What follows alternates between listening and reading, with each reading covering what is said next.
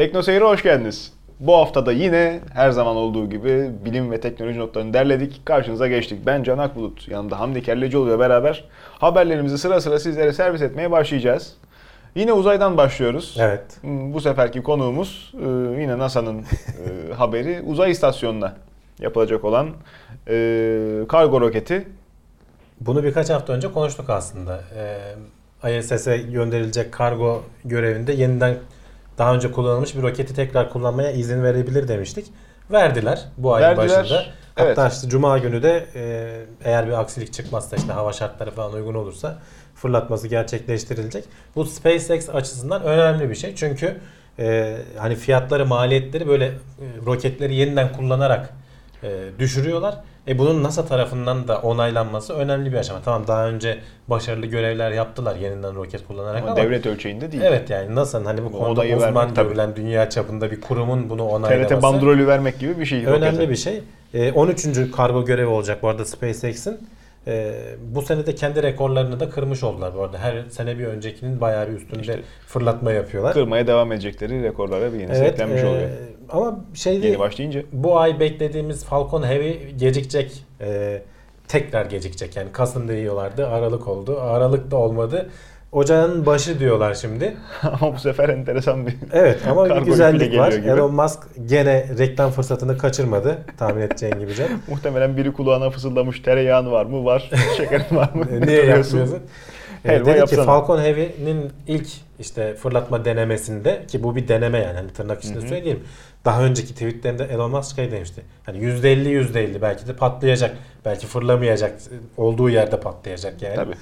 Ee, ama işte her ihtimale karşı başarılı olursak diye içinde bir tane kendi Tesla Roadster'ını ilk e, versiyonu e, yerleştirecekler e, yük olarak. Mars'ın yörüngesine göndermeyi planlıyorlar.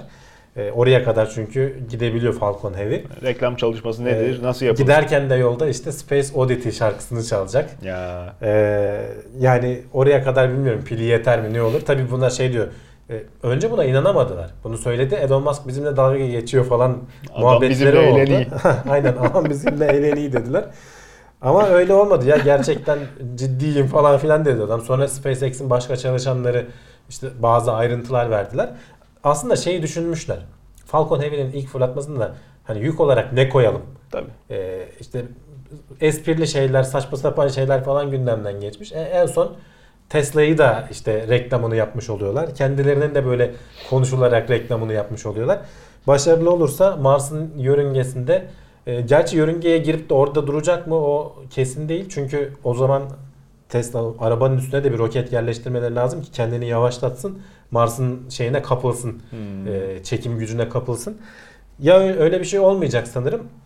Mars'la Dünya arasındaki böyle bir elip- eliptik bir yörüngeye yerleşen bir araba olacak. Orada dönüp duracak herhalde uzay boşluğunda.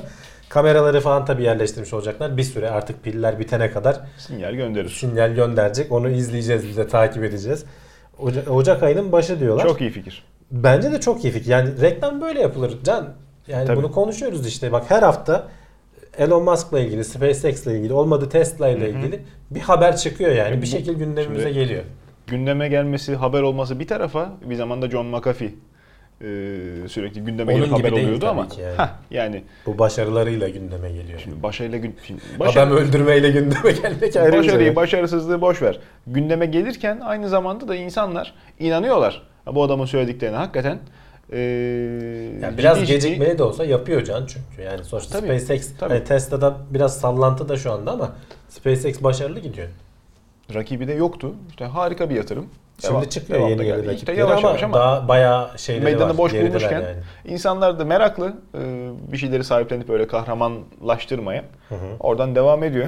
Şey dedi Elon Musk yani her ihtimale karşı keyifli bir izlenci olacak dedi. E, öyle. Patlasa da öyle, başarılı olsa da öyle. Tabii. İşte ocağın başında bekliyoruz dedi adamlar yani Ocak ayının başında. Diyorum, Bakalım biz de bekliyoruz. Hevesle bekliyorum ben açıkçası Evet. nasıl bir şey olacak. Bizim kadar uzaydan da izleyecek birileri olacaktır elbette. bir sonraki haberimiz bununla alakalı inanılmaz bir şey. Uzay istasyonunun dış yüzeyinde canlı bakteri bulunmuş. Evet aslında o kadar inanılmaz değil Can. Çok radyasyon, çok soğuk. Evet. e, Hava yok hava. e, daha inanılmaz olan veya gündeme getirilen şey e, bu Rus kozmonotun dışarıdan işte evrenden yağan bir şeyle geldiği falan gibi Hı hı. bir laf kullandı. O ilgi E, tabii. çekti yani dünyaya acaba dışarıdan böyle e, kozmik yollarla gelen canlılık falan mı var gibi. Şimdi uluslararası uzay istasyonuna gidilen giden her şey falan temizleniyor ediyor vesaire falan ama sonuçta orada insanlar yaşıyor. E, bütün insan da etrafında son derece bakteri yayan bir canlı beraber yaşıyoruz E onlarla. tabi. Burada ilginç olan uzay istasyonunun dışında yani oralardan e, örnekler almışlar işte o kulak pamuğuyla falan alınır ya kulak çubuğuyla Hı. almışlar. E, Orada şeyler falan var. İşte yakıt artıkları vesaireler falan işte iz kurum falan gibi şeyler varken bir yandan da işte bakteri buluyorlar. E, bunların nasıl oraya gittiği belli değil. E, ama şey de bu ölçümlerin ne zaman alındı? Sonra orada hemen incelenmiyor tabii. Dünyaya indiriliyor. O sırada kontamine olmuş olma ihtimalleri var mı falan. Bunun gibi şeyler çok ayrıntılı değil. Ee, ama daha önceki denemelerde falan şeyi biliyoruz. Uzay ortamında bayağı uzun süre yaşayabiliyor bakteriler. Bazı İlginç. tabii hepsi E, değil. çok basit tabi. Dediğin gibi çok ekstrem sıcaklıklara maruz kalıyorsun. Bir eksi 150 oluyor. Güneş geliyor artı 150 oluyor. Buna dayanabileceksin. İşte oksijen yok. Deli radyasyon. O radyasyon geliyor bir yerden sürekli. Onlara dayanabileceksin. Ne bakterisi? Canlılık Tanıdık buna bir model mi? tanıdık bir model galiba. Şimdi şeyini hatırlayamıyorum ben ama. Ya Ek- orada esas önemli olan şey bir versiyonu olabilir yani. Orada esas önemli olan şey hayvanın yaşaması kadar veya işte bitki mi neyse bakterinin e, cinsi cibiliyeti e, sahip olduğu işte bu dayanıklığı sağlayan gen. Çünkü artık genetik e, çalışmalarda DNA'ya modifikasyon yapabiliyoruz. Hı hı. Bu kadar yüksek radyasyona dayanan e, gen parçasını başka bir alanda kullanmak üzere Ya hem öyle hem Alıp- de can sonuçta e, diğer görevlerde işte atmosferi veya işte o gezegeni kirletmeyelim falan diye ekstra önlemler alıyoruz falan. Ya işte evet. Mesela geçenlerde Cassini başı boş bırakılmadı. Çarptırıldı yani Tabii. Satürn'e. Sırf işte böyle bir yerlere gidip de kirletmesin üzerinde olabilecek bakterilerden doğru. İşte Mars'ta gönderilen şeyler ekstra temizleniyor. Onların belli standartları var işte dışında. 300 bin bakteriden daha fazla olamaz falan gibi. Ee, o, o standartlara uygun gönderiliyor. Ama ne yaparsan yap görüldüğü gibi bir insan işin içine girdiği zaman ki bu Mars'ta da böyle olacak.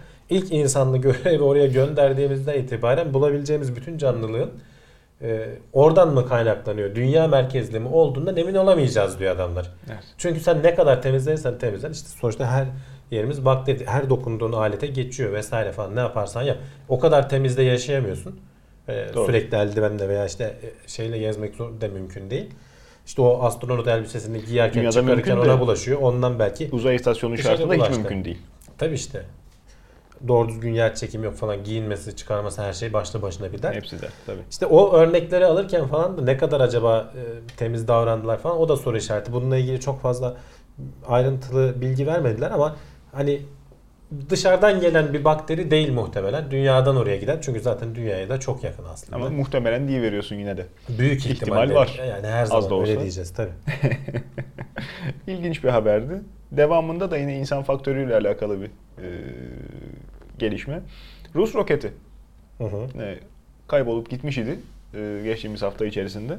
E, programlama hatası olduğu söylenmiş yapılan açıklamada. Evet. e, 19 tane uydu taşıyan bir Rus roketi can. E, birinci aşama başarıyla gitti. İkinci aşamanın ateşlenmesinin de yön problemi olmuş ve e, tekrar dünyaya doğru aslında kendini ateşlemiş. Atmosferde parçalanıp yanıp yok oldu. E, her zaman Ruslar Baykonur uzay üstünden fırlatır şeyleri. E, bu sefer bunların daha önce de konuşmuştuk. Uzun zamandır yapılan işte geciken işte Rusya'da da böyle rüşvet vesaire iddialarına, dedikodularına malzeme olan Vostochny diye bir kozmodromları var. Onların Hı ismi bu. Uzay işte fırlatma merkezi diyelim. E, roket fırlatma merkezi. Oradan fırlatılmış ama ayarların Baykonur'a göre kaldığı tahmin ediliyor. E tabi alet yönünü belirleyemeyip dünyaya kendini çevirmeye çalışırken ateşleme yapınca e, atmosfere geri çakmış. Ya çok basit bir insan hatası. Evet. E, ama işte Bir de 19 kulakta tane taş mı kıracak? Milyonlarca dolar zarar Tabii. yani. Ki Rusya hani bu işlerde şey değil. e, ne denir? yeni bir devlet değil. Yılların devleti işte böyle saçma sapan bir haberler yapabiliyor. Bu arada sıralamada önce bir tane daha haber vardı. Sen ona bakmayı unuttun galiba. Ondan Hmm. devam edelim. Tamam peki. Voyager 1. Arada kaçmış Hı. tamam doğru. Evet. 37 yıl aradan sonra Can Voyager 1 e, yörünge iticilerini geçen hafta çalıştırdılar ve sorunsuz bir şekilde çalıştı. En son 1980'de Satürn'ün oradan geçerken e, çalıştırmışlar.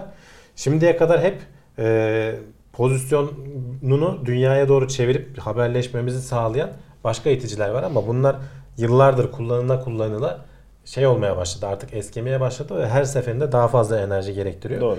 E, Voyager'da artık ömrünün sonlarında e, yakıtı bitmek üzere. Bunu ne kadar uzatabiliriz diye. En son işte bu yörünge iticilerine 37 yıl önce dediğim gibi kullanılmış ki artık ondan sonra hani ihtiyaç olmamış e, yörüngesi sabit bir şekilde güneş sisteminin dışına doğru gitti. E, onu şimdi dünyaya çevirerek işte 10 milisaniye falan ateşleme gibi çok küçük Hı hı. aralıklarla ateşleyerek dünyaya döndürüyorlar.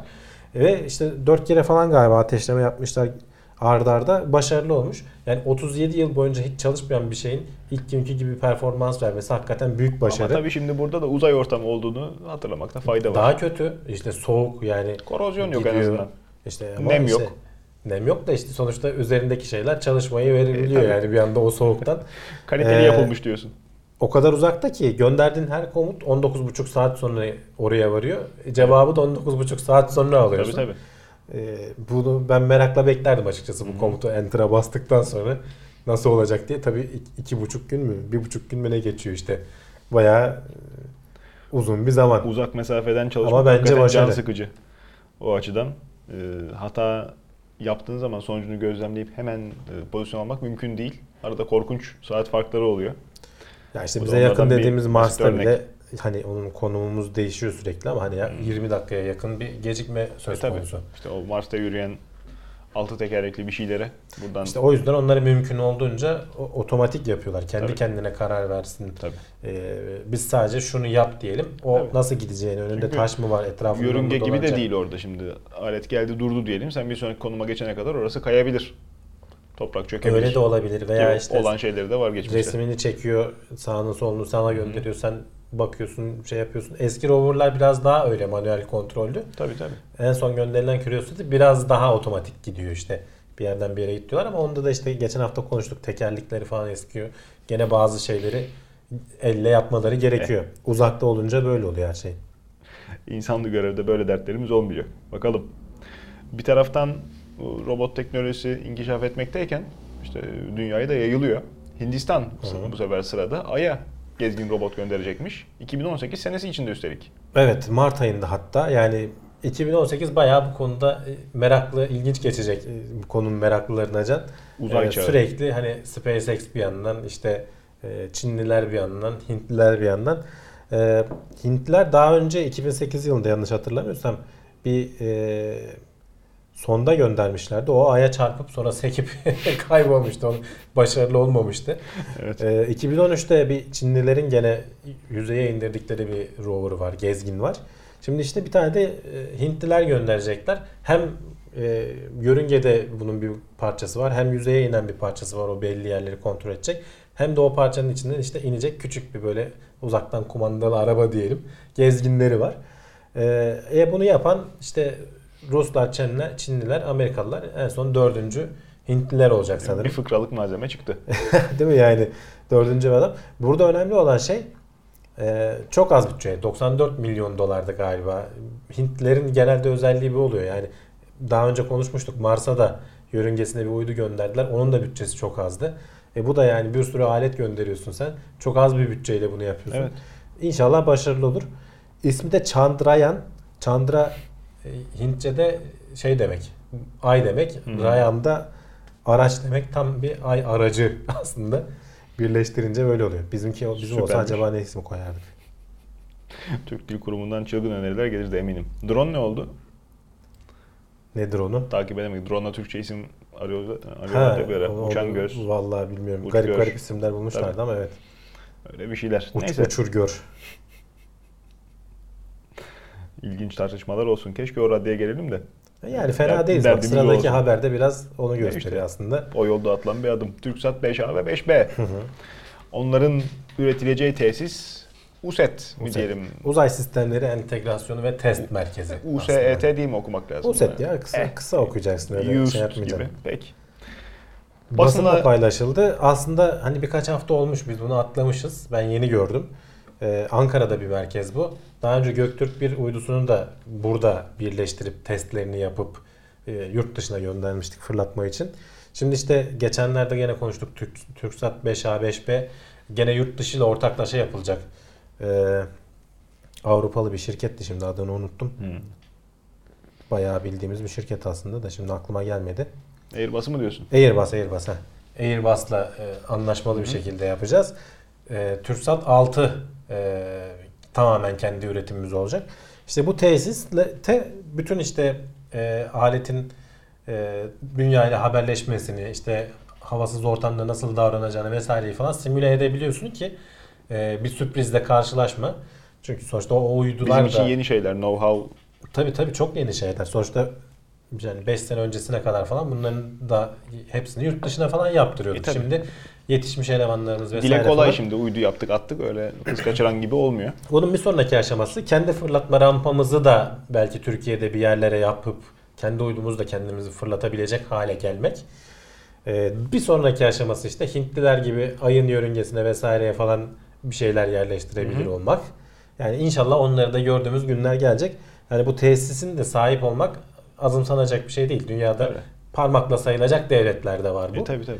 Ee, ama işte biraz gene de sonuçta hani en başlara oynayamıyorsun. Geriden geliyorsun. Yok. Biraz daha hızlı olsa keşke. Doğru söylüyorsun, doğru söylüyorsun. Burada şimdi işi dramatize etmek çok kolay ama yapılmış başarıyı da görmezden gelmemek lazım.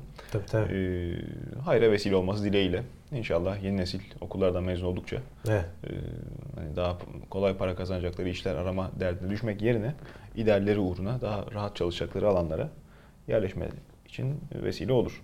Bakalım. Biz bunlarla uğraşıyorken tabii dünyada roket sayıları artıyor. İşte roketle taşımacılık efendim işte bir daha kullanılması falan sayısız test her Hı. taraftan süren e, dikkat çekmiş. Acaba biz arabaların fabrikaların bacasını büzmeye uğraştıkça bunlar ortalığın canını okuyor mu? Hı. Atmosferde delik Yani bu, mı? bu soru geçen hafta şanslı seri bizim izleyicilerimizden birinden de geldi. Ee, şimdi hangi yorumda konuştuk hatırlamıyorum ama ben şey demiştim. Ee, hani böyle uçakların falan yoğunluğuyla karşılaşınca Evet. şu an roketler çok az kalıyor. Hı hı. Yani sayı itibariyle Ama an- daha fazla yakıyorlar. Yaktıkları yakıt çok çok daha fazla ama e, sayıları çok az olduğu için önemli değil ama ileride işte roketle taşımacılık yapalım vesaire veya sürekli işte Mars'a birileri gitsin gelsin yörüngeye uydu atalım falan filan bunlar arttığı zaman ne olacak? Bu, bu tam da bu hafta böyle bir yazıya denk geldim. Bu yazıda da söylenen aslında şimdiye kadar bunu kimse doğru düzgün araştırmamış, modellememiş. Bazı işte roketlerin nasıl zarar verdiğini falan bazı şeyleri var. Ee, ölçümleri veya işte tahminleri var teorik olarak. Ama tam olarak buna Birleşmiş Milletler falan da şimdiye kadar el atmamış. 2018'de ilk defa konuşulacak falan diyorlar. Mantık olarak roket yani basit, düzenli bir gaz çıkışı gibi bakmamak lazım. Atmosferin çok değişik tabakalarından geçip Tabii çok zaten farklı taşıma yollarına karıştırıyor. Şimdi sen uçaklar veya işte arabalar atmosferin en alt katmanındayız biz. En yukarılara işte ozon tabakasının olduğu yerlere falan bunlar kolay kolay gitmiyorlar. Bu, Evet, bu bölgede takılıp yok oluyorlar. Doğaya tekrar karışıyorlar diyeyim. Yok olmak ne kadar hani onu da tırnak içinde. Ama roket attığın zaman stratosferin falan en yükseklerine kadar çıkıyorsun.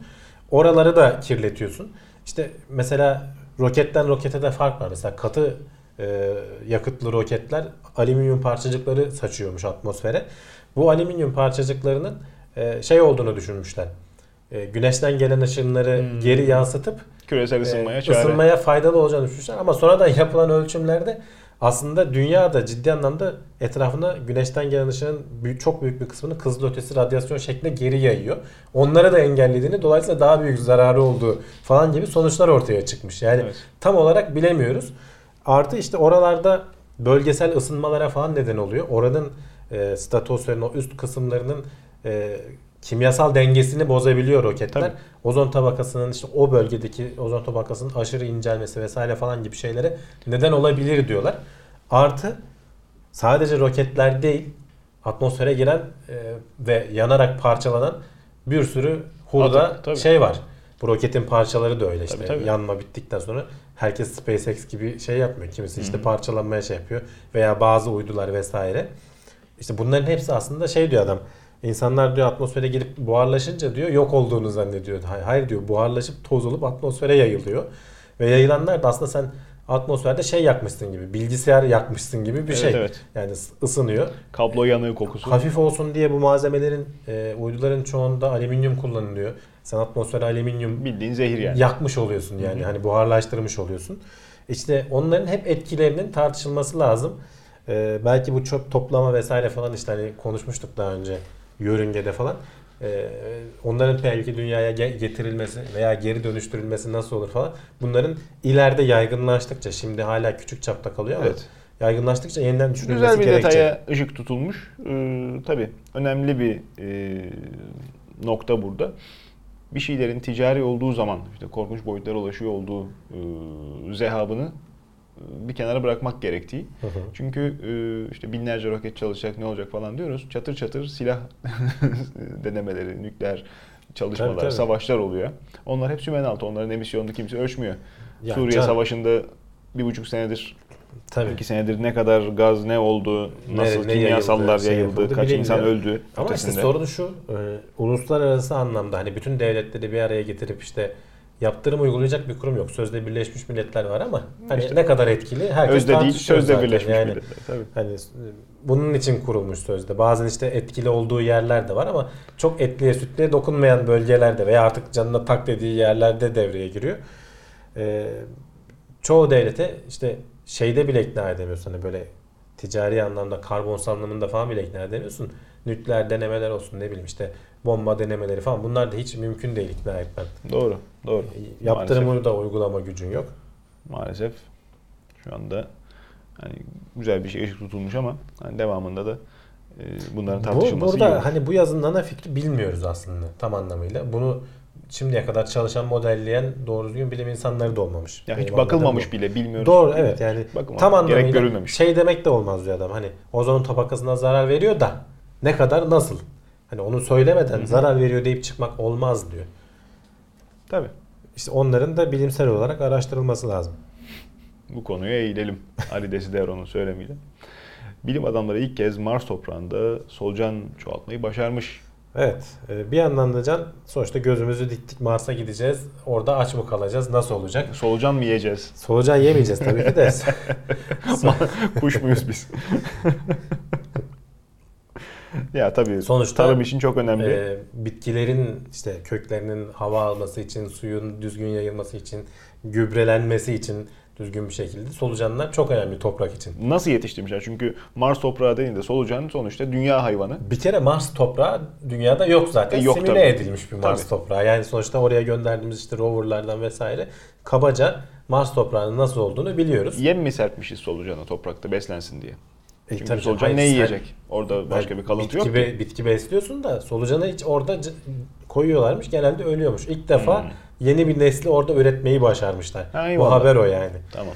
Artı bir de şeyi söylüyorlar yani e, mesela Mars toprağında perklorat denilen bir malzeme dünyada da görülüyor. İşte özellikle endüstriyel e, şeylerin sonucunda oluşan bir şey. Hmm. Zehirli bir malzeme, madde.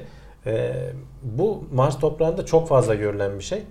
Bunu mesela şeyleri ölçülmemiş daha bitkilere ulaşıp oradan insanlara geçme ihtimali işte ne kadar zararlı olacağı böyle tüketilebilir mi falan veya bu toprakların ki büyük ihtimalle zararlı olduğu düşünülüyor. Bu toprakların nasıl bu perkloratlardan arındırılıp da kullanılacağı falan hala çok ciddi sorunlardan biri. Doğru. Bir işte sorunlardan biri o toprağın yenilenebilir şekilde kullanmak. Hani kullanıp öldürüp bitirmek işimize yaramaz sürekli. Tabii. e, oradan oraya toprak taşıyacak değiliz. E, işte bunun solucanlarla vesaireyle falan belki desteklenmesi. Belki de hani bilmiyorum bu yazıda bahsedilmemiş ama belki de orada topraksız tarım yapmak. Hani biliyorsun İsrail falan çok uğraşıyor o konu üzerinde. Raflara diziliyor altında işte sular falan. Hiç toprak olmadan e, gerekli malzemeleri suya katıyorsun. Sen bitki gene büyüyebiliyor. Evet. Belki öyle bir çözümle falan ilerlenecek. Pamukta fasulye büyütür gibi. Onun gibi evet. Yani e, çok da aslında toprak da şart değil. Belki de astarı yüzünden pahalıya gelecek. Bu araştırmalar bir yandan devam ediyor ama Doğru. belki de olmayacak. İşte henüz cevaplanmamış sorular bunlar hep. Yaşandıkça tecrübe birikecek, söyleyecek sözümüz olacak. Ama ilginç. Yani bahsettiğin e, zehir ortamında solucanın yaşayabiliyor olması yine önemli bir... İşte şimdiye kadar pek yaşamıyormuş da bir şekilde herhalde bu türü mü artık yaşıyor. Hı hı. Yaşamasını da bırak. Çoğalmayı başarması da önemli bir şey. Yani sonraki nesillerin falan çıkması da önemli. Çok iyi. Çoğalmak dedin sadece canlılar çoğalmıyor. Yapay zeka da çoğalmış. Google'ın yapay zeka geliştiren yapay zekası. Yani Evet. e, yapay zekanın çocuğu insandan daha başarılı olmuş.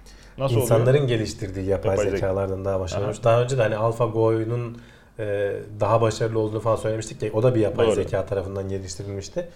Can şimdi yapay zekayı geliştirirken veya işte machine learning diyelim aslında bunlar hep birbirine bağlı bağlı şeyler. Makine öğrenimi. İnsan çocuk bile yetiştiremiyor diyorsun. Ya bir kere çok büyük- Şımartıyor. Çok büyük veri setleri gerekiyor ve bunların işte hazırlanması gerekiyor. Bunlar artık yavaş yavaş altyapısı oluştu, hazırlandı. Üstüne sen bazı şeyleri deniyorsun. Sonuçta o nöronların e, yapısını nasıl koyacağını tam bilemiyorsun. Onun tasarımı falan biraz böyle sanat işi. Bir şeyleri ekleyip çıkardığın zaman farklı sonuçlar alabiliyorsun. Tabii. İşte bunları denemeyi sen bir başka yapay zekaya öğretip milyonlarcasını hızlı hızlı bir şekilde yaptırırsan daha iyi sonuçlara ulaşman mümkün. Google'da aslında bu bir şey e, akademik araştırma e, yayını yapmışlar. Makale yayınlamışlar yani. Daha önceki işte geliştirilen ağlardan %1.2 daha iyi olduğunu ölçmüşler. Hazır e, dediğim gibi şey setleri var. Hı hı. Resimler var mesela. Resim tanımlama seti bu. Evet. Çalıştıkları şey o aslında. Resimdeki işte nesneleri tanımlama. Daha önce insanların geliştirdiği en iyi işte yapay zekadan %1.2 daha iyi sonuçlara ulaşmışlar. E, Bundan sonra da gidilecek yön burası gibi. Hani yapay zekayı geliştiren yapay zekalar Hı hı. sen yapıyorsun. Sonra o ikisini bırakıyorsun. O onu çalıştırıyor. Çünkü bir tanesi aslında yapay zekaların şu an en büyük sorunu bir şeye çok odaklanmaları ve onu çok iyi yapmaları. Evet. Ee, Burada yapılması gereken işte yani tam hem olarak bu. kendimi geliştireyim hem de şey yapayım değil de işte sen iki tane yapıyorsun. Biri onu geliştiriyor, onu sürekli hı. kontrol ediyor. Biri de sürekli resim taramaya odaklanıyor. Böylece daha iyi, daha hızlı sonuçlara ulaşabiliyorsun. Çok iyi. Bunun da altyapısı oluşturulmuş işte. Çok iyi. Auto ML diye geçiyor. Auto Machine Learning. İyiymiş. İyiymiş. Bir taraftan da yapay zeka ile acaba e, normal mahlukatı bir araya Yapay miyiz? DNA diyorsun diye. Ha yani. Yapay DNA'lı yarı sentetik bakteri. Evet.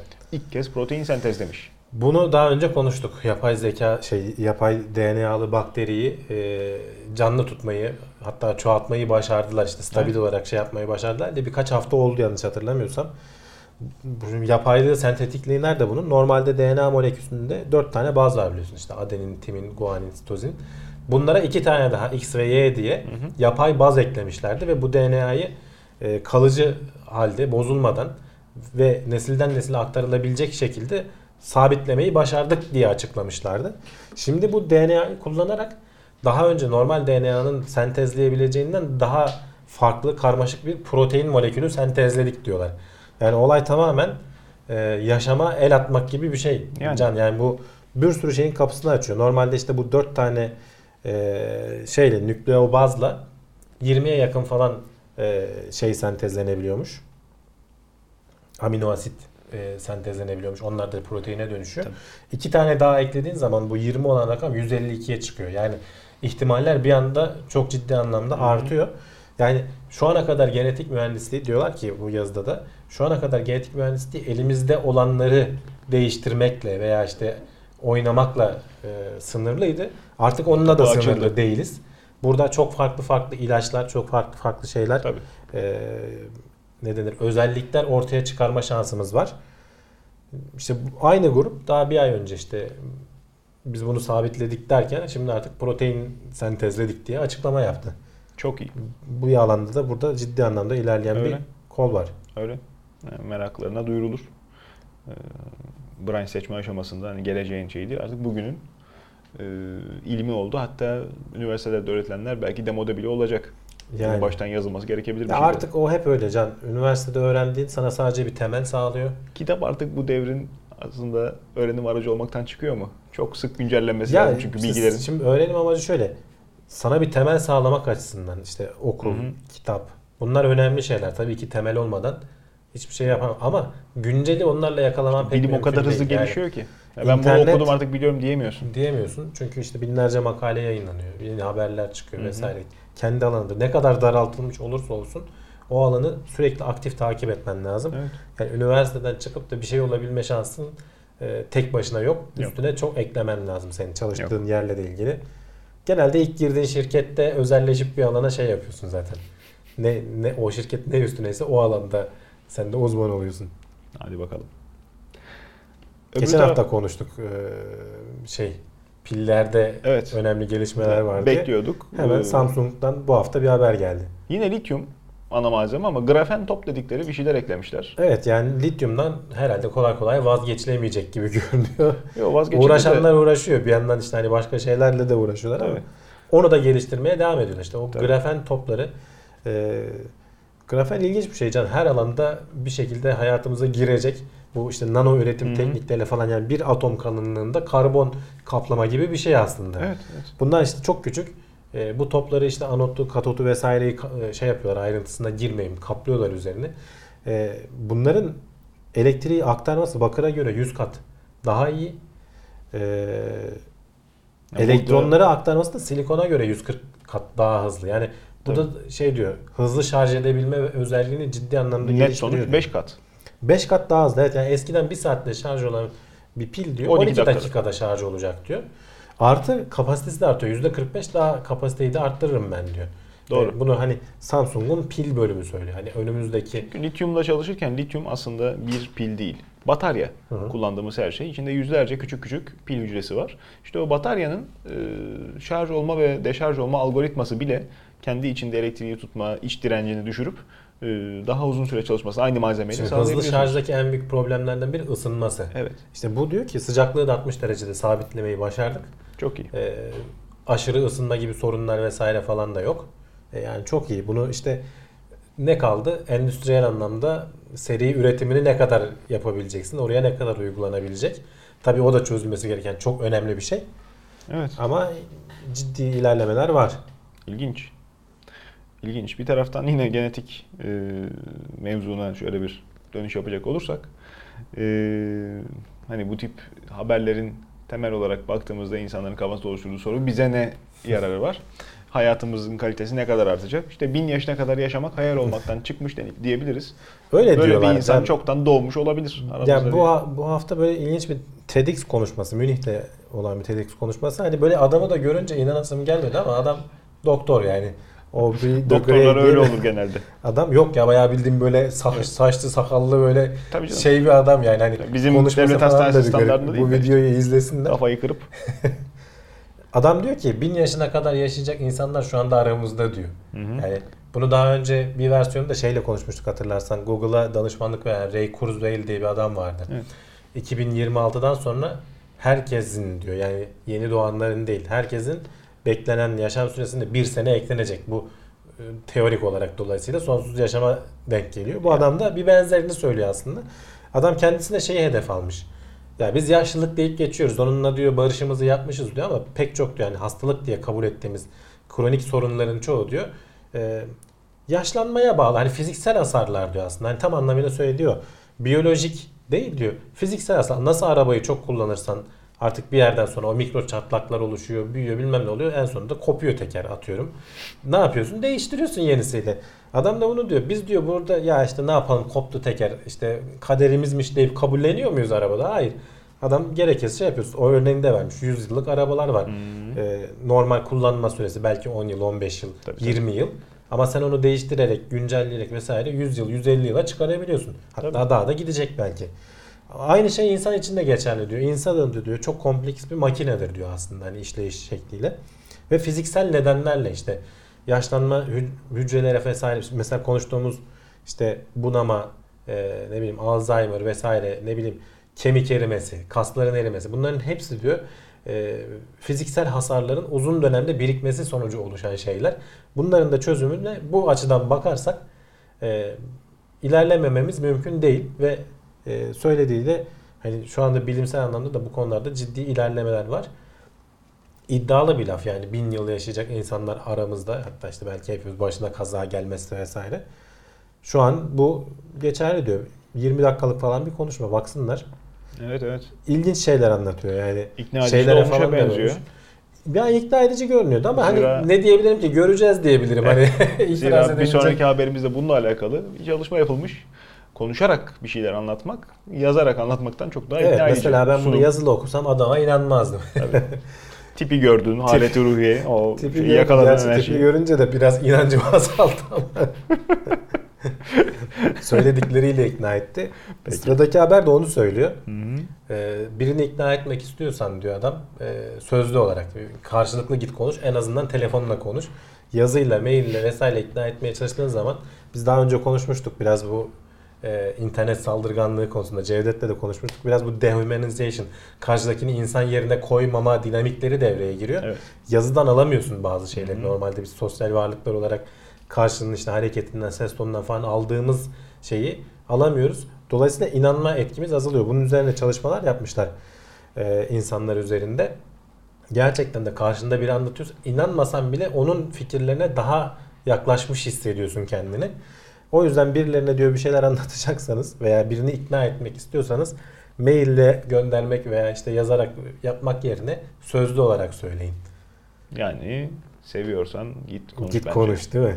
Harika. Mektup yazıp şey yapma. Öbür taraftan da çok acele etmemek lazım herhalde. Bir sonraki haberimiz de bununla alakalı zira gençlerin beyin yapısı bir şeylerin ne kadar önemli ya da önemsiz olduğunu ayırt ederken biraz bocalıyormuş.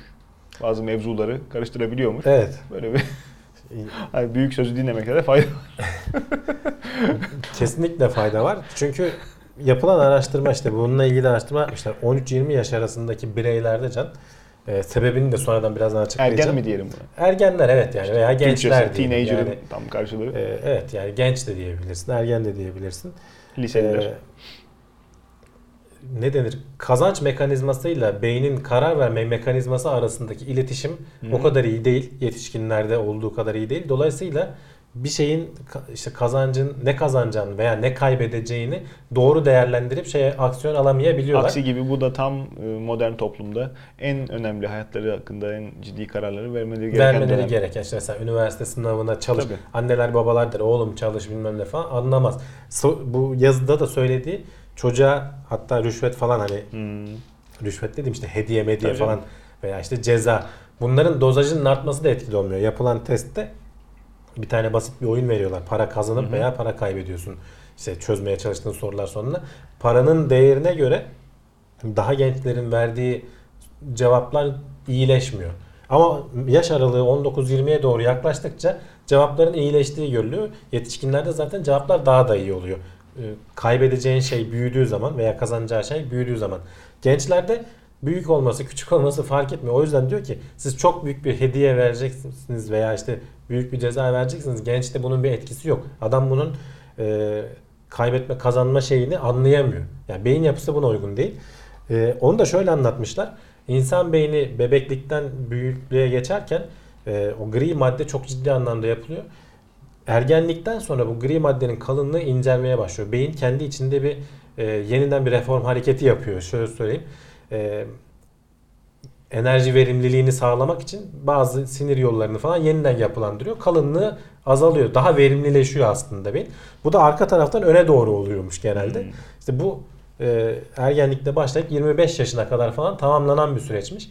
Bu arada işte zaten beynin en çok karar vermeyle ilgili bölüm işte bu Ön taraf. ön taraf. E, ora, orayla daha e, ilkel beyin arasındaki işte bu kazanma veya işte e, risk yönetimiyle ilgili alan doğru düzgün iletişim sağlayamıyormuş.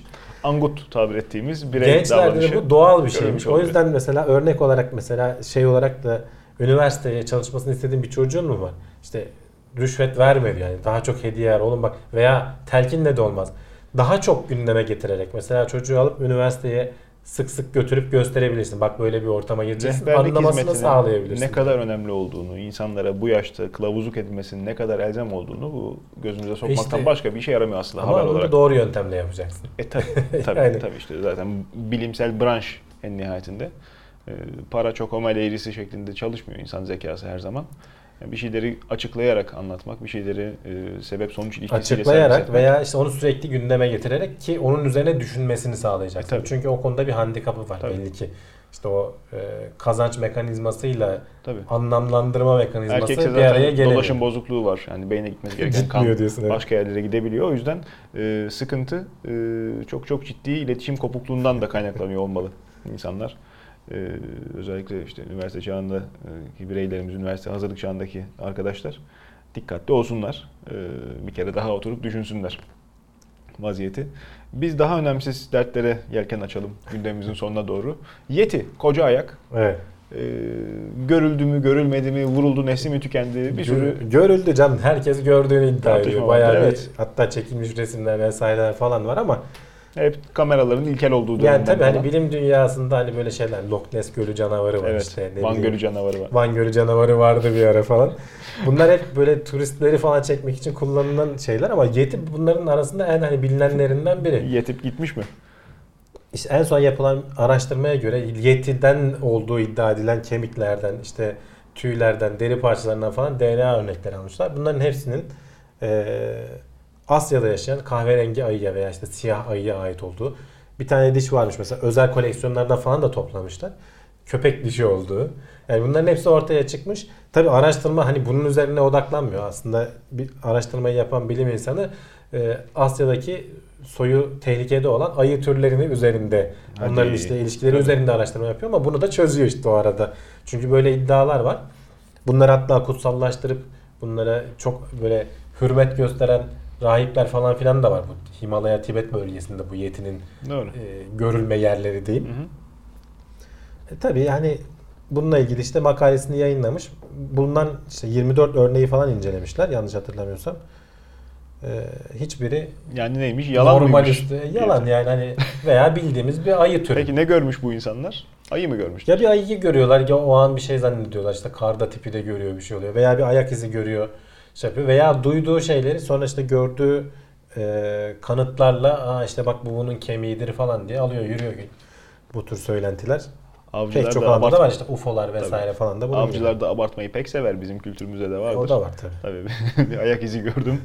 ben, ben diyeyim bir metre, sen de bir buçuk metre. Orada efsaneler Ya işte doğmuş. bir de göz yanılgıları falan da çok can. Sıradaki haber de bak. prensesi bir hayvan zaten. koruyordu. Nasıl bir hayvan? Kocaman bir hayvandı. ne yapıyordu? Uçuyordu. Ağzından da ateş çıkıyordu. Hadi bakalım. Evet. Ejderha. Yani insanlar abartmayı seviyorlar. Romantizm herhalde hepimizin içinde var bir miktar. Ay da bu konudaki herhalde en önemli argümanlardan bir tanesi. Şöyle güzel böyle. Dün de çok şahane bir mehtap vardı. Evet. Hakikaten ilginç görünüyordu. Şimdi e, şeyde e, ay doğarken biliyorsun kocaman olur. Yükseldikçe küçülür değil Niye? mi? Halbuki İşte o bir Mesafe göz aynı. yanılması Can. Ee, bunu işte NASA'nın sitesinde böyle bir yazıya denk geldim. Nasıl fotoğrafını çekip ispatlayabileceğini anlatıyor. Hmm. İşte şu lensi kullan şöyle çek vesaire falan. Ee, aslında hani sen belki telefonla da çeksen benzeri bir şeyi yakalayacaksın. Ee, öyle görülmesi tamamen göz yanılgısı bizim gözümüzde gördüğümüzü beynimizin algılamasıyla alakalı bir şey. Ee, çok biliyorsun yanılabiliyoruz. İnternet böyle Aa, göz aldatıcı şeylerle dolu. Ee, etrafta karşılaştırabileceğin başka büyüklükte şeyler olduğu zaman ayın ne kadar büyük olduğunu algılayabiliyorsun.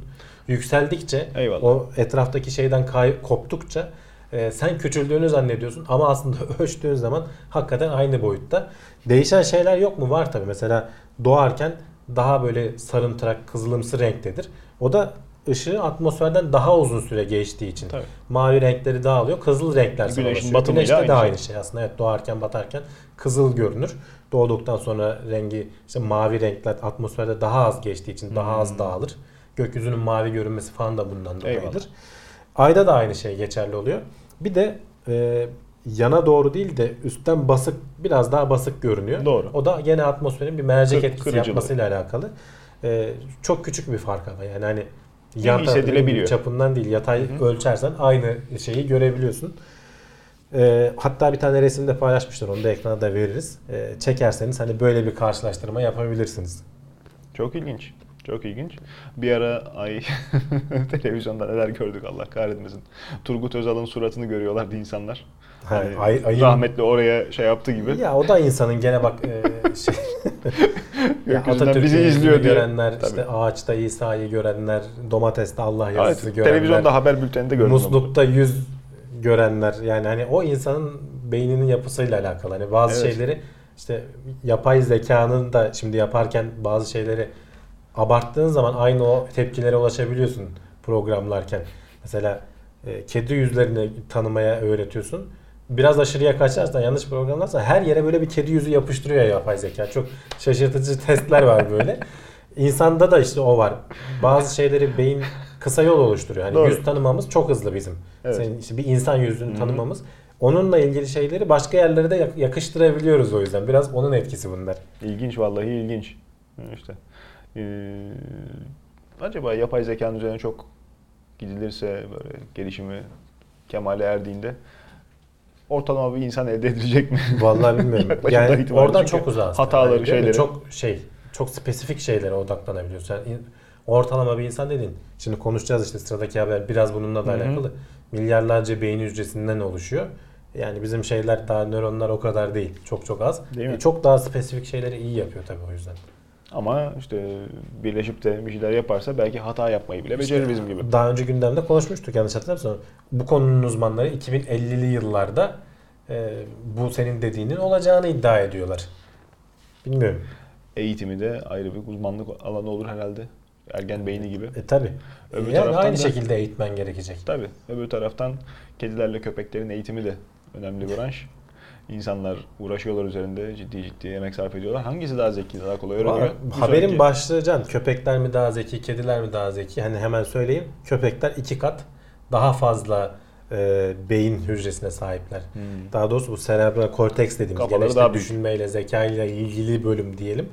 E, oraları alıp ne kadar nöron var sayan, bunu araştıran işte insanlarda, hayvanlarda davranışları vesaire Hı hı. falan araştıran bir bilim insanının araştırması. Hani başlık böyle kediler mi köpekler mi demiş.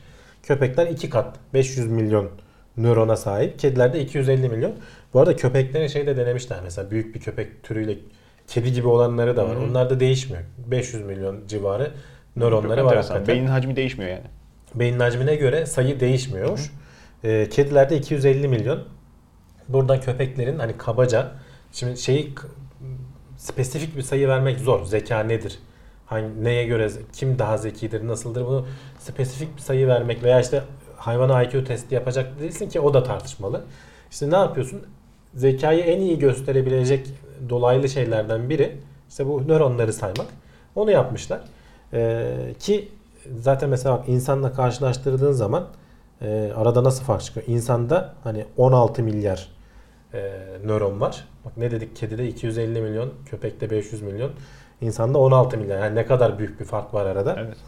Bize en yakın hani e, kuzenlerimiz diyeceğimiz işte orangutanlarda, gorillerde 8-9 milyar. Yunus Ki da onlara- iddialı bir hayvandı. Benim Onlara bakmamışlar. Daha deniz Deniz memelilerine memelisi. geçmemişler. Yırtıcı kara memelileriyle e, uğraştık diyorlar. Hmm. E, şempanzede 6-7 milyar. E, en çok şaşırtan araştırmacı şeylerden biri filler 5.6 milyar. Bayağı zeki görünüyor ama e, bunun büyük kısmı şey diyor. O hortumun e, hareket ettirilmesinde Hmm. kullanılıyor diyor. E, biliyorsun çok hassas, ince yapılı bir şey aslında o yani. Doğru. E, bayağı oraya demek ki kaynak gidiyor. E, aslanlar da köpeklerle aynıymış. Kedilerinki de ayılarla aynıymış. Ayıların da mesela 250 daha az. İlginç yani hani böyle nasıl yani şey oluyor aslan köpek işte mesela rakun yani Şimdi- zeka seviyesi Zeka dediğin gibi ama burada e, beynin çalışma sistemine de azıcık aşina olunca hani nöron sayısı tek başına Değil, çok şey ifade değil. etmez. Çünkü Değil, değil. nöronlardan Bunun- ziyade aralarındaki bağlantı yapısı. Yani. Bunların şeyini söylüyor zaten. Ee, Bunların hani hayvanların davranışına nasıl yansıdığını daha çok ayrıntılı araştırmamız lazım diyor. Evet. E, Çünkü mesela şimdi e, sen bir kediye aptal diyemezsin ki. Kedi kedi olmak konusunda gayet iyi yani. Sen neye göre neyle hayvanı eleştireceksin yani veya işte köpek buna göre iki katı diyemezsin ki. O farklı davranan bir hayvan. Bu farklı davranan bir hayvan. Evet, evet. Ama hani memeli beyni olarak incelediğin zaman e, ikisi arasında hani böyle bir şey kurabilirsin. Sonuçta hani insanın diğerlerine göre zeki olmasını bekliyoruz. E, en yakın rakibine iki kat fark atmış. E, işte ne bileyim orangutanların veya işte bize yakın e, maymunların diğerlerine göre daha akıllı olmasını bekliyoruz. Çünkü davranışlarında da görüyoruz böyle şeyleri. Beyinsiz bildiğimiz hayvanlarda durum ne? Değinilmiş mi araştırmada? Tavuk Ba- mesela. yok bakılmamış dediğim gibi. Sadece yırtıcı memelilere henüz eğilinmiş. Hmm. Deniz memelileri mesela işte belki balinalar, e, yunus balıkları bunlara Belki şey deniz yapıyor. yıldızı. Çok, çok içli hayvan orada oturuyor. Onların zaten hani şeyleri beyin dediğimiz bir yer bir mekanizmaları çok daha şey Toplam 10 bin 15 bin bir seviyede evet. Ama olsun yani şey dediğin gibi. Ha, bu araştırma magazinsel olmanın ötesinde belki e, sunumu Araştırma itibariyle magazinsel değil. Hani bunu başlığını magazinsel almışlar da araştırma bayağı araştırma. beynin çalışma fonksiyonuna ışık tutması açısından hem yapay zeka çalışmasında istifade edilebilecek kaynak olur belki hem de işte beyin e, hastalıklarına, e, gelişim bozukluklarına belki Bu arada hani nöronları sağlar. saymak da öyle kolay bir iş değil. Can nasıl yaptıklarını söyleyin. Ee, bir beyin çorbası haline getiriyoruz diyor. Bayağı bildiğin onu Evet. şeyden geçiriyor herhalde bir santrifüj gibi bir şeyden haline geçiriyor. Oradan örnek alarak eşit dağılımını sağladıktan sonra örnek Hücreleri alarak bozmadan. şey yapabiliyorsun. Yani yoksa oturup da öyle beyinden bozmayayım ha şurada bir şurada iki diye sayabileceğim bir durum söz konusu Tabii. değil tabii ki. Tek tek. Onu sonra keserek. çarpıyorlar artık nasıl yapıyorlar bilmiyorum. Eh. Öyle hani komplike yani bilimde çoğu şey e, gözden dolaylı yollardan ulaşır işte hep konuşuyoruz ya kütle çekimsel dalgalar bunun en güzel örneği son derece dolaylı yoldan e, kara delikleri anlamaya çalışıyoruz veya ne bileyim işte nötron yıldızlarını falan. Gelebildiğimiz nokta itibariyle insanlığın medeniyet seviyesinde hakikaten yani Pandora kutusu gibi duran şey beyin.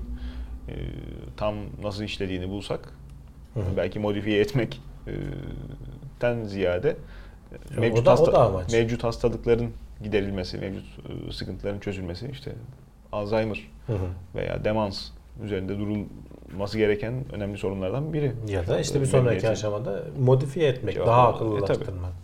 Bunlar da yani Veya normale çekmek herkes.